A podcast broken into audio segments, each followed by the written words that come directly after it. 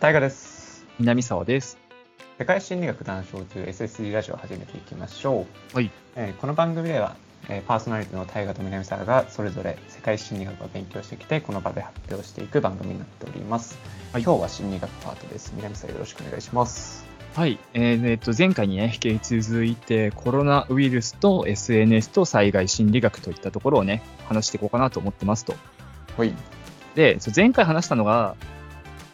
まあ、このコロナウイルスの被害者っていうのに当てはまる人間って、まあ、実は我々一般市民じゃなくて医療従事者でしたよねっていう話。はいはい。そして、その医療従事者にとって SNS ってどうだったのって話をした結果、医療従事者にとっては良くないものだったっていうお話。うん。と、まあ、でも一方で、一般人の方にとっては、その退屈だったり、鬱憤ばらしとかさ、人と人とのつながりを持つって面で SNS で役に立ったよっていう話うんうんうんうん。までを、まあ、総括としてまとめてお話ししましたが、えー今回は、まあ、より一層ね、医療従事者とかじゃなくて、我々一般人の SNS と、えーコロナウイルスと災害心理学ってところになっているので、まあ、今回の方が前回よりも身にしみるというか、あの覚えがあるところ多いんじゃないかなっていうお話になってると思いますと。はいはい。で、えーまず最初に話しておきたいのが、この災害心理学の、えっと、一番最初の方にも話したんだけど、災害時の人間の心理って、えっと、正常バイアスってものが働きますよねってお話ししたと思うんですよ。覚えてます。うん。あの、まあ、自分は大丈夫って思ったりとかさ、うん。えーまあ、これが普通であって、あの、何問題はないんだって思いたくなる心理ってやつね。うんうん。っていうのが働くのが基本災害時のそのフェーズ1として挙げられますってお話ねうん。あってじゃあ今回のこのコロナウイルスってこの正常バイアス的な見方すると正常バイアスで働いてたのか働いてなかったのかって話ああ、なるほどね。ああ。がまあ一つのねあのーキーワードになってくるわけですよ、うんうんうんまあ、それが起こんないとあのまあ災害心理学の何かん観点から見るとさ災害とは言いづらいみたいなコロナウイルスはうん。ああ、確かにね。そもそもね。うんそうそう、そもそもね。えーっていう話もあって、えーまあ、このあたりの、えー研究っていうのがね、進んでおりまして、うん。でもってコロナウイルスの正常バイアスに関して言うと、えっとね、段階やっぱりね、ちょっとね、違うところがありますと、他の災害とは。はいはいはい。まず何が違うかっていうと、この正常バイアスの働き方として、あまりに長期的であるってところだね。はいはい。長かったっていうね。そう311とか911の時の災あ災害の心理正常バイアスっていうのは、まあ、起きてからまあ言うて5時間ゆゆとか4時間経ったらさもうみんな正常だと思ってないっうん。ていうような計測の仕方になるわけですようんうん。災害起きて3分後に正常かどうかみたいなうん。っていう判断基準だったのが今回のこのコロナウイルスっていうのは災害が起きてからあの心境正常バイアスに変化が起こるまでがすごい長期タームになってるっていうねうんうんうんえーっていうのがあって、まあ、長期的な目線で見なきゃいけないっていうのが、まあ、一つ違うところ、大きく違うところになってはいますと。うん。はいはい。でもって、しかもまだこれ研究途中であるってところもあって、そもそも正常バイアス働いてたかどうかを知る術がほぼほぼほぼないっていうところがもう一つだね。ああ、はいはいはい。なるほどね。あの、コロナウイルスの実際の災害の期間中にみんなに話聞くわけにも、行くわけにもいかないじゃない。はいはいはい。っていったところで、これの調査方法が SNS になってましたっていうのが一つのこの SNS とのつながりですね。ああ、SNS で正常バイアスだったか調査したってことそうそうそうそうそうそう。ああで SNS であの私は大丈夫とかああの手洗いうがいとか、えーしないよっていう動きだったりとかあ。 なるほどね。がはいはいあれば正常バイアスが働いちゃってるしなるほど。一方でもう注意喚起とかをしてるような人なのであれば正常バイアスじゃなくて異常な方にちゃんと精神が振り切ってるよねっていうお話だったりとかなるほど。でその人がはたまたそこからさらに1年後とかになるとあのもうそこまで気にしなくても大丈夫かなみたいなつぶやきをしたりすると、正常バイアスにまた戻ってきたみたいなねはいはいはいはい。ような調査をしている人たちもいますと。うん。まあ、一方で、そのかかった人に対して直接聞きに行ってる人たちもいるので、まあ、なんか SNS も一つの手段としてって感じではありますとといった感じですね。うんうんうん。で、ここまでを、えーまあ、正常バイアスとコロナウイルスといったところで、あ軽く概要だったんだけども、まあ、じゃあ実際どうだったのかってお話ですよね。うん。で、大きなターム、ターム、タームとしては、まず一つとして、えーコロナウイルスが最初に、えーニュースで大きく報道された時うん。の直後だね。うんっていう一つのタームがありますと。そうね。で、もう一つが、大型イベントの自粛が政府から発表された時。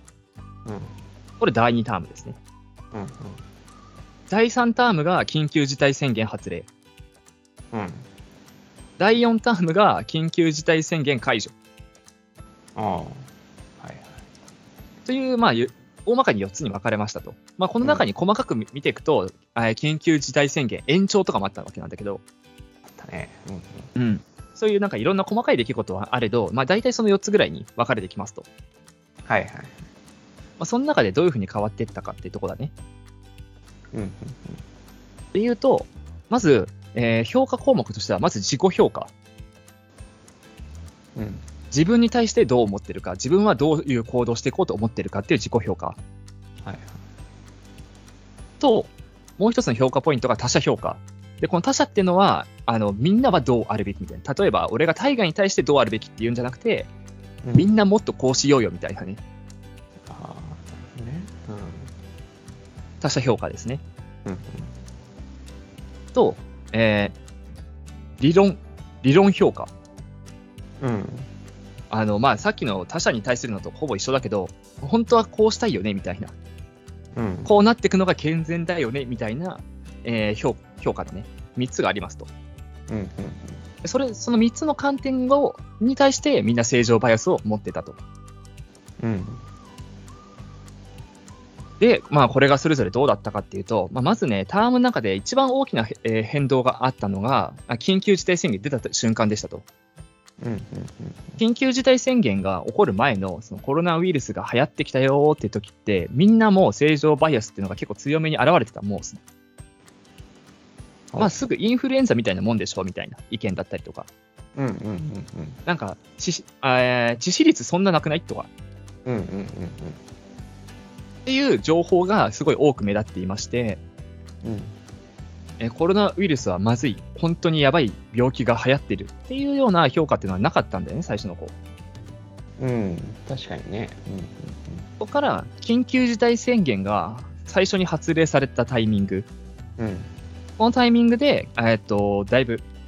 自己評価のところに関しては、自身の感染可能性っていう項目が上がっていると。うん、うん、あ、もしかしたら俺もかかるかもしれないみたいなうん、うん、ところが大きく数値が上がってますと。うん、でもって、その緊急事態宣言中っていうのもあって、え自粛の、自粛への自覚っていう、えー項目がすごく強くなってると。俺は外出ないとかね。はいはいはいはい。自分は、あーこういうふうに気をつけようみたいなところが、緊急事態宣言で一気に跳ね上がったと。うん、うん、うん、で、このタイミングのその自自粛への自覚のところを他人に求めるっていうか、みんなも外出んのやめようよみたいな動きっうん、うん、てのは、まあ、そんなに大きく上がってないと。このタイミングでは。緊急事態宣言発令した直後ぐらいのタイミングだね。はいはい。では多くなくて、まあ、どっちかっていうと他、他者への評価で一番高かったのは、感染予防への自覚。いや手洗いうがいしようよみたいな動きだね。うん、うん、他人に。対しては。みんなに対して自粛しようよって動きじゃなくて、手洗いうがいちゃんとしようねっていうような、まあ、動きの方が強かったとはいはい。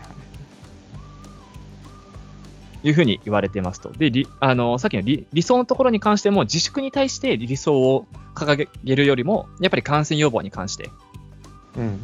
の理想の方が高かったのが、この緊急事態宣言発令から直後のタイミングの、まあ、正常バイアスのところになってますと。うん、うん、で、そこが、え緊急事態宣言解除後うんですね。まあ、なんで、解除されてからあのすぐぐらいのタイミングだからもう、あれ結構解除されて、される時もさ、なんかぬるっと解除されたっていうかさ、なんかなーなーで解除されてったじゃない。まあ、それで大丈夫かみたいなのもありましたしね。うんうん。このタイミングでは、その自粛への自覚っていう項目が、まあ、あ当然だけど、緊急事態宣言発令直後よりも下がってると、自覚の面でね。うんうん自己評価の。だからもうみんな自粛しようっていう動き自体が自分の中で下がってきてるし、みんな自粛ってあんまり気にしないっていう感じうんうんうんになってるんだけども、で、その中で、一個ね、注目ポイントとしては、他者への評価。うんうんで、他者に対してその自粛しようよっていう動き、もう下がってはいるの、一応。はい緊急事態宣言発令後よりも。うん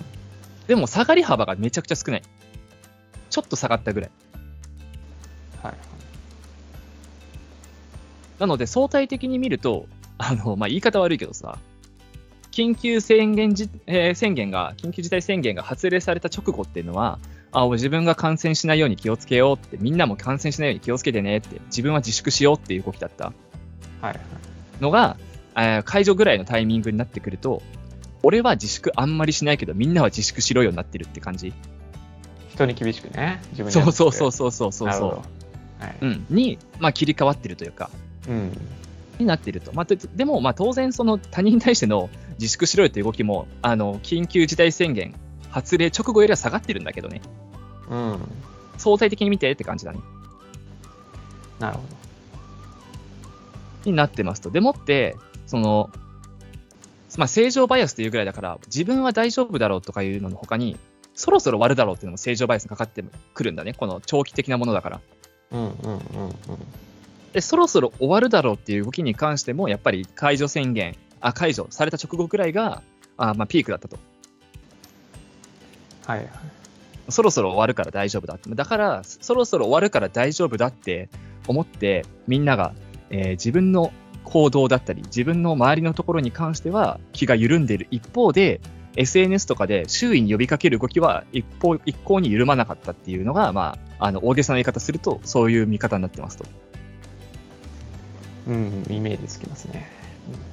でまあ、これをグラフにするとあの解除解除がされた瞬間にガッと下がるわけじゃない当然ね。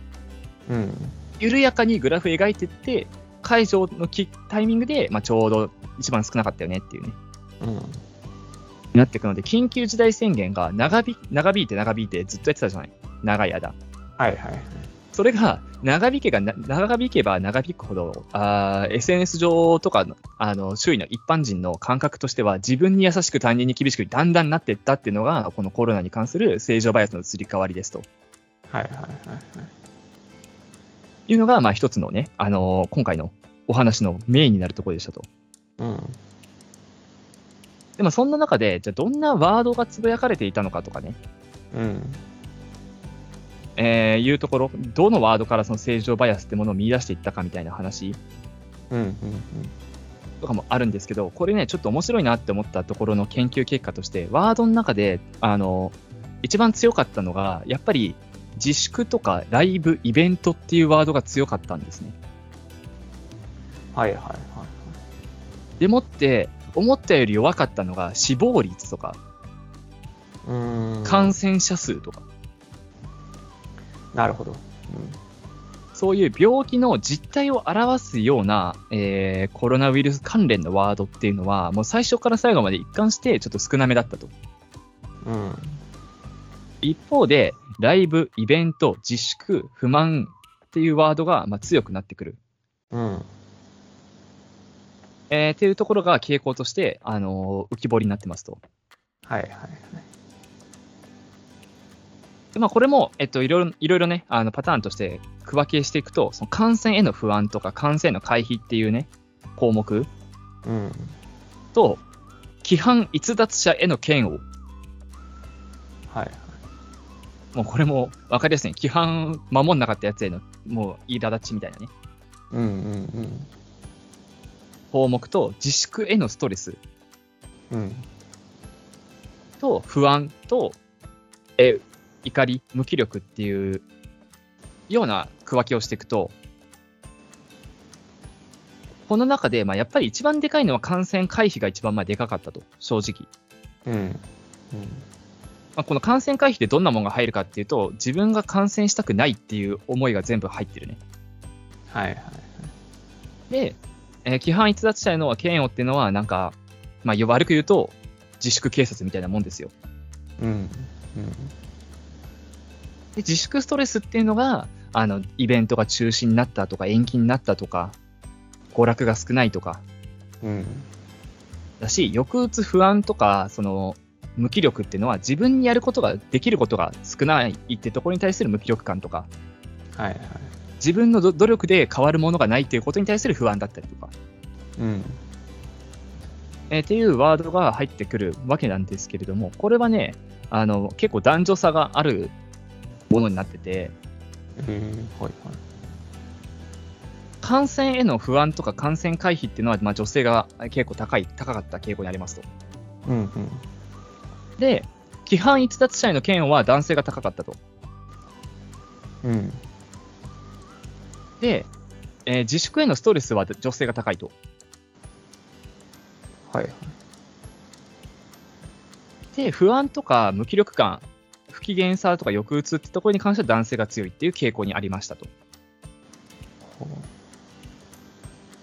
なので、ま あなんか、あのすげえ悪い言い方すると、男性の方が他人他人に対して何かを、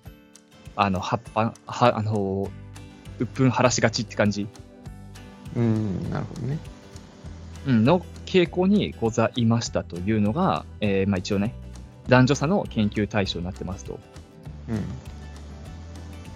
でもって、まあ、あの前提としてなんだけど自分自身がそもそも感染することに対してってのはどんぐらいみんな不安に思ってたのっていうアンケートもあって、うんうん。まあこれに関しては、まあ、アンケートなんでみんな不安って言うんだろうなっていう想像通りもう大体ねあの東京都のアンケートなんだけどうん。 46%の人はとても不安と答えててうん、まあそうね。うん、はい41.5%の人はやや不安とはいはい。で6.5%がどちらとも言えないなので、あんまり不安に思ってないよって答えた人は6%ぐらいしかいなかったとうんうんうん。いうのもあって、まあ、みんなねあの、不安には思ってるところは共通してるっていうのがね、そもそもどんなワードをつぶやいていようが、はいはい。このアンケートを素直に受け取れるなら、受け止めるならね、はいはい。でそんな不安に思っているっていうところを、まあ、は共通してるけれども、まあ、傾向として正常バイアスが働いて、自分は大丈夫って思ってて、あだんだんみんな心がだんだん緩んでいく。うん。し、その緩んだ先に何があるかっていうと、自分に優しく、他人に厳しくっていうような傾向が出出てきたりとか、うん。でその他人に厳しく、自分に優しくっていう傾向も、えー女性より男性の方が強めに現れてたとはいはいはい。いうのが、まあ、今回のあのお話を全部ざっくりざっくりでまとめた感じになりますね。うんうんうんで、えー、とこの後、えー次回ね、話していく内容も、ここの、えー SNS とコロナウイルスってところを話していくんだけれども、うん。うん、さっきから不安とかさ、回避とか言ってるけど、何に対して不安を覚えたのかっていうのもね、結構違うと思うんですよ。うん。生活なのか、感染、そもそも病気に対してなのか、うんうんさっきみたいにライブとかイベントに対しての不安なのか、うん。うん。まあはたまた経済状況、自分のね、はいはい。への不安なのか、政治への不安なのかうん。っていうところが違ってきたりすると、またこのバイアスのかかり方とかも変わってくるんじゃねえのっていう話があったりすると思うんで、まあ、より一層細かく次回は見ていきましょうっていうお話ですと。なるほどね。といったところで、今回までの、えー今回のまとめとさせていただくんですけれども、はい。まあなんか女性男男女差のところについては俺もなんかあんまりわかんないから実感が湧くのかわかんないわかんないのかも怪しいんだけどさうん。すごい実感湧くなってっていうところで言うとやっぱりその緊急事態宣言が長引けば長引くほど自分に優しく他人に厳しくなっていくっていうのは結構その傾向確かにあったなって思うんだよねまあそうね。何々、何々してんのみたいなね。外出ちゃってんのお前みたいなね。なんか自粛警察とかって流行ったのもさ5月ぐらいに緊急事態宣言発令されて7月ぐらいから目立った記憶あんなって思うんだよね夏休みぐらいはいはいはい。うんうんうん。まあなんか最初の方はね最初の頃ってなんか、うんそもそも、なんだろうね。みんな出てないもんだろうみたいな共通意識あったような気がするんだよねうんうんうんうん確かにそこからなんかあーどっちなのみたいな意見がそも大丈夫なの大丈夫じゃないのみたいになってからうんうん自粛警察が来るみたいなね、うん、うん、なんかまあみんなのなんとなく自分の気が緩んでるタイミングでやっぱうんそういうのが出てた気はするよな、うんうんうんうんうん、なんかな。この感じは、うん。なんか SNS どうこうとかうんっていうよりは、なんか日本の民族性がめちゃくちゃ出たような気がしてますけどね。あー最後の余談でちょっとそれ話していいうん。あの、いや、これね、あの、話さないかなと思ってたことなんだけど、調べたやつで、うん。日本人と海外の人の災害心理学のの上での災害の時の心理ってすげえ違うらしいの。ああ、うんうんうん。で、それが、まあ、なんでかっていうところの、まあ、根拠になってるのは、日本ってもともと災害が多かった。地震もそうだし、うん台風もそうだし。うんから、正常バイアスとか、その、何災害時にみんなで手を取り合うみたいな。でう、ん立ち向かうじゃないけどさ。うんうんうんっていう意識がもともと日本人強かったんだってかなりうんうんで今回のコロナウイルスあったじゃないうんうんコロナの時のこの災害心理学的な目線で言うと日本と世界って全然一緒だったんだってはあはあはあああああああなるほ動きとしてどだからそのまあグローバリゼーションじゃないけど日本人のこの災害に対するあの、リスク管理だったりとかうんリテラシーとかうんの部分って良くない方向に進んでるんじゃないかっていう研究がちょっとあるんだよねああだから俺が言ってたのではなく逆にそうそうそうそう、あそうああなるほどねうんなるほどいやなんか俺が思ってたのはなんかさっきの、なんだろうな、うんつぶやかれてるワードでやっぱ自粛とか、やっぱライブとかなんかああいうのが頻発してたりとかするのを見ると、うんなんか日本人のこのなんか損したくないみたいなまず第一はいはいはいはいまあまあ自分のこと考えるのはまあグローバル的に、まあ、みんなだとは思うけど うんなんだろうな こうそ損したくない感強えなって思ったのよはいはいはいはいなるほどねでなんかよくその投資のやつとかでも言われるけどうん元本保証されてるんですかみたいなは ねなんいか、はいはい。そういうのでまずは自分のなんかその普通普通にあの与えられてたものっていうのが侵されたくないってうんういうんストレスうん。うん。で日本人めっちゃ多いんじゃないかってなんとなく思ったのがさっきの民族的なところかなって思ってたんですよね。災害の時はね、結構みんな、なんかそういう意識が日本人ってもともとなかったっぽいのよ。うんうんうんそれこそ台風とかで自分の田んぼが危ない状況でも、まあ、他人の命を優先するとか、あーうん、なんかね、うん、いいよね、そういうのがね。あの自分が損してでも他人を助けるっていうのが災害の時は日本人は結構もともとね、うん、あったのがタイが言う通り今回なかったよねっていう話、うん、自分の損得に目がいっちゃったよねっていうのは、ちょっとなんかグローバライズされてるっていうのもあるし、まあ、その理由としては、そのコロナが得意質だったっていうよりは、ちょっと平和ボケじゃないけど、今さ、台風起きても地震起きてもさ、日本ってそんなにいいんじゃない災害として。はいはいそうね。だから、その災、そうねそうそう、海外と同じように災害に対する意識っていうのが、日本人も海外と同じぐらい低くなってきてると。うん、その結果、今回のコロナみたいに自分の利益優先で、自分の利益しか考えないっていうのが、なんか、海外チックに染まってるよねってお話。はいはいはい。そうだから多分、ね、本来的にはそう大河が言う通りそ得損したくないが日本人は本当にもともとあったんだけどそれ隠せてたんだよね、災害時はまあそんな感じするするわ、うん、それが今回のコロナでは隠れなくなっちゃったっていうねうんうんうんうんいやーどうなんだろうないやなんかさこのやっぱ地震とかとは違うっていうのはさうんあー人を助けるってなるときってさうんある程度自分もきつかったりとかなんだろうなみん自な分マイもナ対ス価払でってそうみんなマイナスでよし、頑張ろうやみたいななんだろうな自分の畑もそこそこやられてるけどもっとやられてる人のやつ助けようやみたいなうんうんうんみたいな感じだろうけどコロナってその凸凹がなんか割とそこはかとなく上にあるというかうんうんなんだろうな普通の生活もできちゃうしみたいなっうんうんていう状況の中でやっぱ人を助けるって気になんねんだろうなっていううんうん気がするんだよね。う、うんん、そこ難しいよね。だから助けたっていう実感もわかないっていうかさ、自分が出かけなかったことによって救えた命っていうのがあるかもしれないけどさ、うん、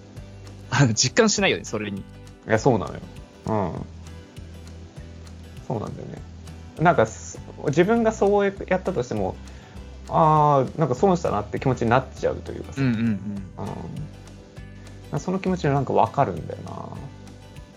まあ、災害と一概にそうだよね、変わっちゃったよねっていう言い方も、まあ、コロナだからねっていうのはあるんだよね。うん、それは地震とは違うぜっていう。微妙な辛さ、そこはなん か、なんかそうなんだよな、上の方なんだよな、やっぱり。うんそうだね。命の危機が、やっぱそんなにみんなないみたいなさ、うんうんうん。あるんだけど。ああ、そこら辺がな。そこを実感しづらかったのもあるしね、コロナは。うん。なんかこの、やっぱり自粛警察ももそうだけど、うん。村社会感うんうんうん。っていうのはやっぱすごい感じるよね日本人のところで言うとそうだね。そこはもう結構根強くっていうか変わんないね、あんまり。うんなんか東京ってそういうのなくなったんじゃなかったっけみたいな さわかんない村社会的なですね。とあそれが SNS 上で行われるんだっていうのもあるよね、うんうんうんあやっぱ根底のマインド変わってねえんだなっていううん。うんうん。まあでも結構海外とかでもやっぱりこの何自粛警察とはまたさスケールが違うけどさ悪者見つけたら一一網打尽感は海外でもやっぱりあるっぽいからうんうんうんうんあ変に混ざり合ったな感はあるそうだねそれプラス村社会観でなんか一網打尽のあれが上がったよなみたいなどうなんだろうね、あのーうん、アメリカとかいろんな世界とかだと、日本だったら潰すまでいくじゃん、なんか、住所特定してね。必要な攻めを負わせるじゃない、うん、どこまでやるんだろう、海外はって思うよね。まあ海外もね、あのー何極端な例を見れば、家焼き払ったぐらいまでは当然あるよ。 ああの極端な例を見れば、 うん、はいあの冤罪だったんだけど、痴漢した人みたいな。はいはい。が、その冤罪だったから無罪方面になったっぽいのよ。はいはいはい。で、も、その無罪が不当判決だってツイッター上で拡散されて、住所特定されて、うん。家燃やされて、家から引きずり出されて、リンチにあったみたいな話はあるよね。うん。なんか、言っちゃいけないけど、そこまで行くと、まあなんか、いいいね。なんか日本とは違う形のアクティブさがあるね。 陰湿ではない、陰湿だけど陰湿ではないみたいな。 そうそうななんかすがすがしいわ。なんかいや振り切ってるもんなそうああ日本とはやっぱそこは違うわな。日本だとねなんか大量のさ高額商品を送りつけるあれでそうね、うん、そういう感じだよね。着払いで送りつけるとかさうんうんうん。なんかそういうなんか陰湿さが目立つけど違うまあでも今のも極端な例だからそんなもんあるけどどうなんだろうねそんなんが日常茶飯事かは分かんないけどねうん、やっぱ日本って狭いなっていうのはあるかもしれないよな。うんうんうん、やっぱいっぱいあっ、うん、だから日本が今今後もっとね情報流通が拡大していったら一つの話題に対して、ね、今もそうだけどさ毎日毎日起こってたらさすぐ忘れ去られるじゃないけどさっうんうんうんうんていうのがあるのが世界なのかもねまあそうかもね明日には忘れられてますみたいなあその日だけ叩かれるみたいな。まあ広いもんねほんと海外とかだとねうん、なんか日本でさ起きた事件って俺さ北海道とかで起きた事件も割と当事者っぽいっていうかさはいはいはいはいなんか短感あるけど、アメリカとか行ったら違うのかもしれないよね。フロリダにいる人はさ、カリフォルニアで起きたことは無頓着みたいな。 うんいけないしねなんかそうだね。別に合そわういなういのあんのかもしれんわ。うん、いやだからまあなんかコロナのところはね難しいわなでもまあ前、次回も話していくけど、結論として、あの前回、あのコロナじゃない時もそうだったけど、なんかリテラシーやっぱ問題あるよねって話には落ち着くわ。うんうんうんうんあの受け手も送り手も。 うんまあそりゃねそりゃそうだよまあ災害起きるたびに多分言うんだろうな、今後も。なうんいや次起こった時さうん。例えばコロナと同じようなさ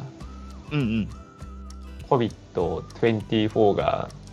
ね、めっちゃ進むやん。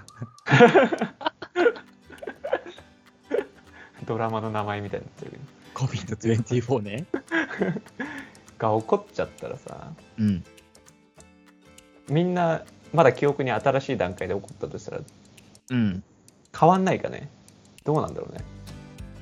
うん、なんか変わる人もいいるけど、変わんない人の方が8割ぐらいな気はする。コロナの時こうだったからさ今回こうしようよみたいになんのかななんないんじゃないなんないかなんかなって2割ぐらいだと思うわ。ななる人もいるんだと思うけどね、当然。うんうんうんなんかもっと早めにそのテレワークにするとかさ。そうだよねでもその自粛とかさ、が外出しないとかまで振り切る人っていうのはいないんだろうなって思う。そのいち早くに。うんうんうんいやコロナの時大丈夫だったからさみたいなそうそうそう、そっちの方が人多そうだわ、なんなら。そうだよな多分正常バイアスの方に振り切りそうだわ、なんなら。うんそうそうなんか俺はそっちの方が強いんだよな悪化するかもね、確かに。自分としてもそう思う気がするしななんうん、うん。思っちゃう正常バイアスのね、一個であったけど、前回大丈夫だったから大丈夫論。うんそれになりそうだわ。無駄に大丈夫だったからねみたいなねそうそうそうそう。特に僕とかかかってないからさああ、かかってないとそうだろうね。うんきつさもわからんしでも俺かかっちゃったけど、かかったからこそ大丈夫だと思いそうだわ。ああまあ ねそんなにそんなにインフル、インフルだったな、みたいな。うんまあ実際はね次大丈夫な保証もないしねうん。その重症っていう可能性もあるからね。重症になる可能性も。全然危ない危ないのは分かりつつうん。ああ次起こったら一番危険かもなあそうかもしんないわ。その、かかった人、かかってない人問わず、その、それこそ命の危険にさらされた人以外はみんな緩んでるかも。うん大丈夫ってなりそうだよまあ、現に今なんかコロナの感染者とか増えてるとかって言ってるけど、誰も気にしねえもんな。ないやマジで一瞬でいなくなるよねそれなんかちらっと見るんだけどさそ の情報とか、なんか次の日にはもういなくなってんだよねその 人びっくりするぐらい緩んでるっちゃ緩んで、まあ緩ん、今はもうね、5類移行とかあるから緩んで当然なんだけどさ。うんライブとかもねそうみんなでもそこ気になるんだと思ったね。うんやっぱエンタメって大事だったんだねわかんないけどエンタメがなくなることに対するストレスってすげえんだなって。うんなんかそんな依頼だったんだねなんかエンタメってそうね。ないとそんなにみんな不満たらたらなんだっていう。あ昔とかはなんだろうねどこに行くにもまあライブとか行くのも簡単になっちゃってるからさうん。やっぱみんな行ってそれがなくなって取り上げられたら不満になるんだろうなうんうんうん。俺そんなにや本当にそこら辺何も不満なかったから不満になる人って危険だねああ、そうね。うんまなんかあ、特にまあライブとかね、イベント系は不満に思う人もいるんだろうな、それこそ遠征勢とかもいるだろうし、うんうんうん我々は東京だからさ、まあ、なくなったら次あるかって思えるかもしれんけど、だからなんか次の COVID24 に向けてはさうん、一人で人と会わなくて一人で楽しめる趣味って一番必要かも家あー筋トレとかね、で筋トレもそうだしわかんないプラモデル作るとかさはいゲはいはい、ーはムいと、かもそうだけどさアコギとかねやっぱうんそう人にいっぱいいるとこでイベント行くとかその人と話すのが大好きとかさうんうんうん、もうそういう人は結構なんか COVID24 ではもう生き残れないよ次に我々ができるのはそれかもしれないそうだね、次の COVID までにうん備えとく。そうあれ全然大丈夫だもんねプラモじゃあ外に出れないんだったらプラモデル作ろうかなって思う思えるもんそう、そこは趣味になっちゃえばね。うん。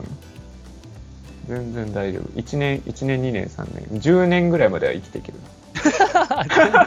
プラモデル作るのすごいな。いや、でそういうのをなんか楽しめると思う。わかんなはいい。はいはい料はい理とかでも、じゃあ料理すればいいかとかで思思えちゃうし、うんうんうん。これしなきゃいけないってないんだよね。これしなきゃめっちゃストレス溜まるとかないんだよね、って思って。確かにね。うん。まあまあ、幸せレベル低いのかもしれない。そう、俺たちは、あうの、ん幸福度合い、度合いがね。うん、なんか別にまあ取り上げられても代わりが利くものしかないというか、うんうん。うん最悪人と話すのもまあまあまあオンラインで話せればまあまあ生きていけるかなみたいなうんうんうん。死にはしないっていう感じするしそれがさ、仮にだけど、既婚者で子供いるとかになると、やりづらいとかはあるかもしれんかあら、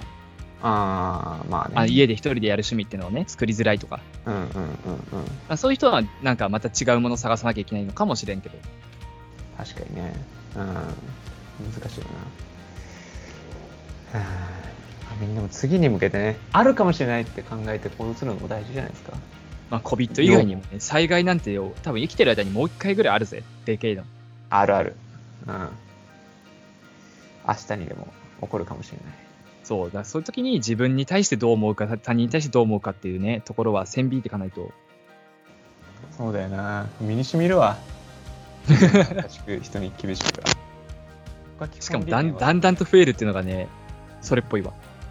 僕は大体その思考で生きてるから。まあ、俺もそう、俺もそうだよ。一番自分に最、 一番優しいからさ。うん、もう自分にしか優しくしないから。うん。って思ってるだけだったらいいんじゃないっていう話だと思います。僕は。ああ、そうね、その思想をなんかぶつけるとか、強要するとかまで言っちゃううと、んまたあれだけど。 SNS とかでそれを言っちゃうとかはなんかあれなんですけど、僕は心の中では思ってます。うんうん。俺も言そわう、ないようにします。この場で言っちゃってるけどね。あそうそう いやでもそれは別に言わないじゃんなんかその災害が起こってる中でさまあ、中では言わんわ。そうそうそういうことを思っちゃってますっていう取るだけだよねうん うん。うんやだよそんな嫌だよ、そんな。そんな人はうんまあだからね SNS の使い方ってまあそういうとこだなと思いますようんうんうんうんうまい付き合い方をしていかないとなんか、まあ、基本よいい方向に進まないから、ね、うんなあよしよしじゃあ次回もコロナで話していきましょうかねはいはい。じゃあ今日は締めていきます。世界心理学談笑中 SSD ラジオお便り募集しております。番組の感想や相談など何でも募集しております。メールアドレスが SSD ラジオ199にあってマーク Gmail.com で Twitter の DM でお待ちしております。はい。それではまた来週お会いいたい。大河と南沢でした